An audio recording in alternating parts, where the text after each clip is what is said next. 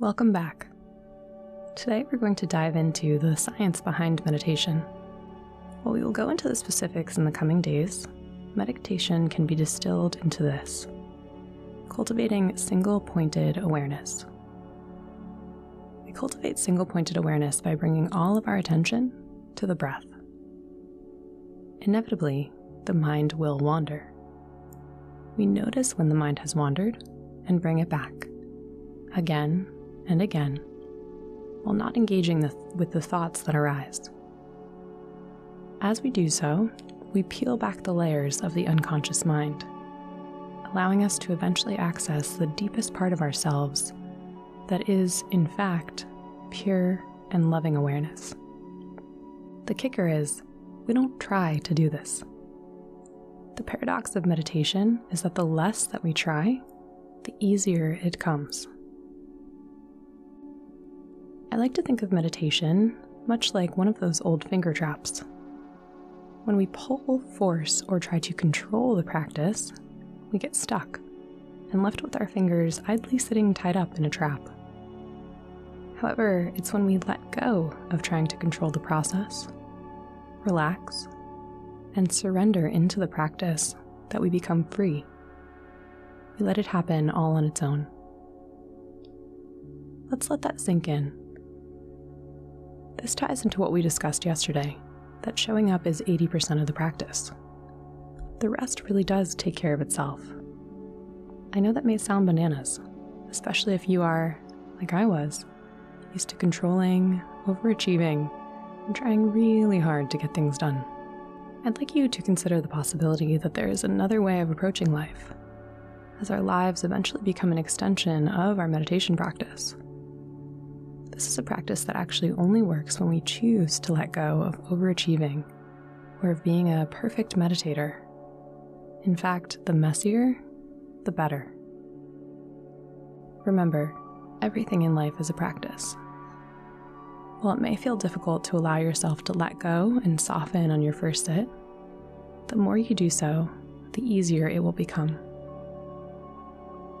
To reach the state of letting go, it's helpful to approach the breath and the body with almost a childlike curiosity, investigating without judgment. We'll practice this together. On that note, there is no such thing as a good or bad meditation. If you sat with your eyes closed for the allotted time, you did it perfectly. This program is all about learning to let go of our expectations and allow the outcome to arise naturally, all on its own. Trust the process. If this has worked for millions of people over thousands of years, it will work for you too. Let's talk a bit about the science of meditation. Learning about this primes the mind, both conscious and unconscious, as well as the body, to welcome in the practice. As I mentioned, when we meditate, we cultivate our awareness of and our attention to the breath. Now, this may seem like a super simple task, but twenty plus years of research has proven that its effects on the brain and body are massive. In fact, in twenty twelve, Professor Sarah Lazar and her team at Harvard Medical School found that meditation changes our brain structure. Through the practice, the amygdala shrinks, which is one of the most primal parts of the brain. This part is associated with reactive responses, fight or flight, and stress accumulation. Simultaneously, the prefrontal cortex actually grows, both in density and in volume. This is the region associated with higher thought, synthesizing ideas, and all executive function. It's been deemed the C E O of the brain, and the size and density of our prefrontal cortex is what differentiates us from all other mammals. Many believe it is this part of the brain that has allowed us to evolve. How cool is that? Utilizing this simple and profound tool, awareness of the breath, we can literally change our brains for the better. As you can imagine, redirecting this brain activity shows up in our everyday lives as feeling more calm, joyful, productive, and compassionate, while feeling less scattered, less reactive, less fatigued, cloudy, or anxious. All modern scientists agree, the more you do something, the easier it becomes. Because of a little thing called neuroplasticity, practicing meditation every day allows it to become easier and more effortless. This is because our brains want to optimize for every situation, which means we literally develop grooves in the brain that make whatever task we practice easier. In the most literal sense, you are what you practice. So keep in mind, while in the beginning it may feel like your mind is absolutely racing, like I can't meditate, or I'm doing it all wrong. This is in fact part of the de-stressing process that we talked about. Once you reach a certain threshold, it will become so much easier. The mind will open up, and a whole new way of being in the world will become available to you. Our minds determine nearly everything we do and experience. How our bodies function, what hormones we release, how we see, hear, think, and feel. So wouldn't you rather become intimately familiar with this thing that regulates how you experience the world? To mold and co-create your life experience, to bring your greatest joy, than to let it run on autopilot? Below on the page, you'll find a link to some of the articles that I mentioned.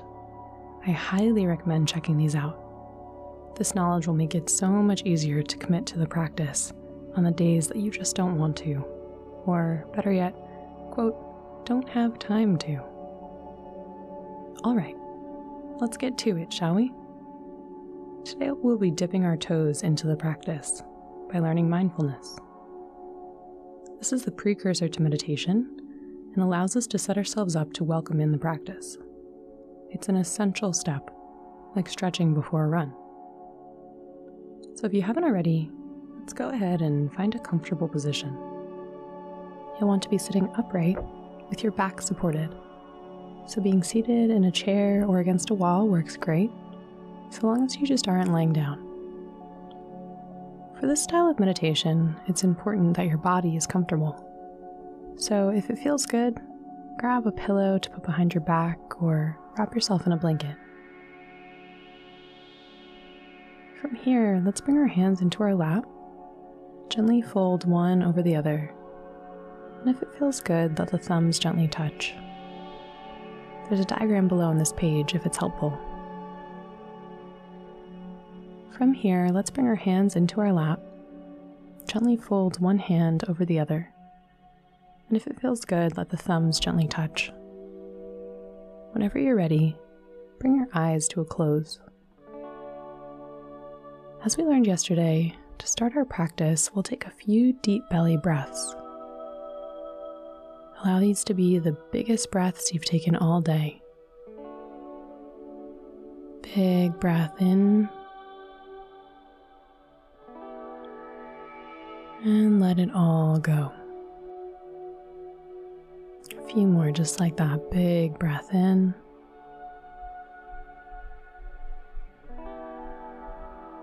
And let it go.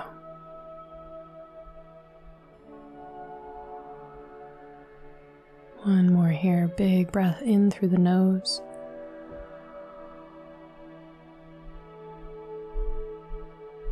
And out through the mouth.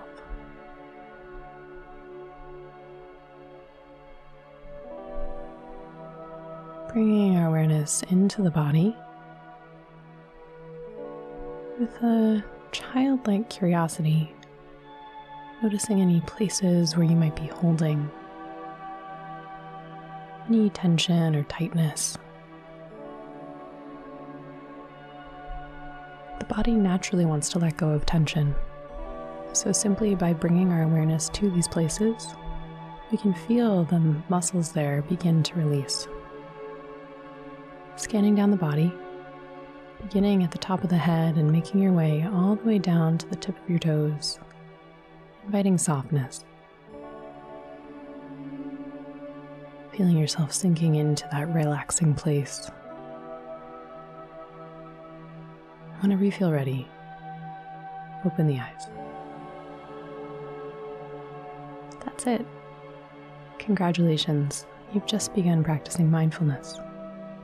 It's a super simple and profoundly powerful experience that feels really good. We'll be practicing this every day before meditating, and I'd like to encourage you to practice it throughout the rest of your day, whenever you can remember to. A great time to practice scanning down the body is when you are in an elevator, standing in line, going to sleep, or about to eat a meal. Practice becoming aware of if you're holding tension in your body, and soften around it. Remember, this is not your intention to hold. That's it for today. Remember, we've begun this de-stressing process, so be sure to get lots of rest and take it easy on yourself. I'll see you again.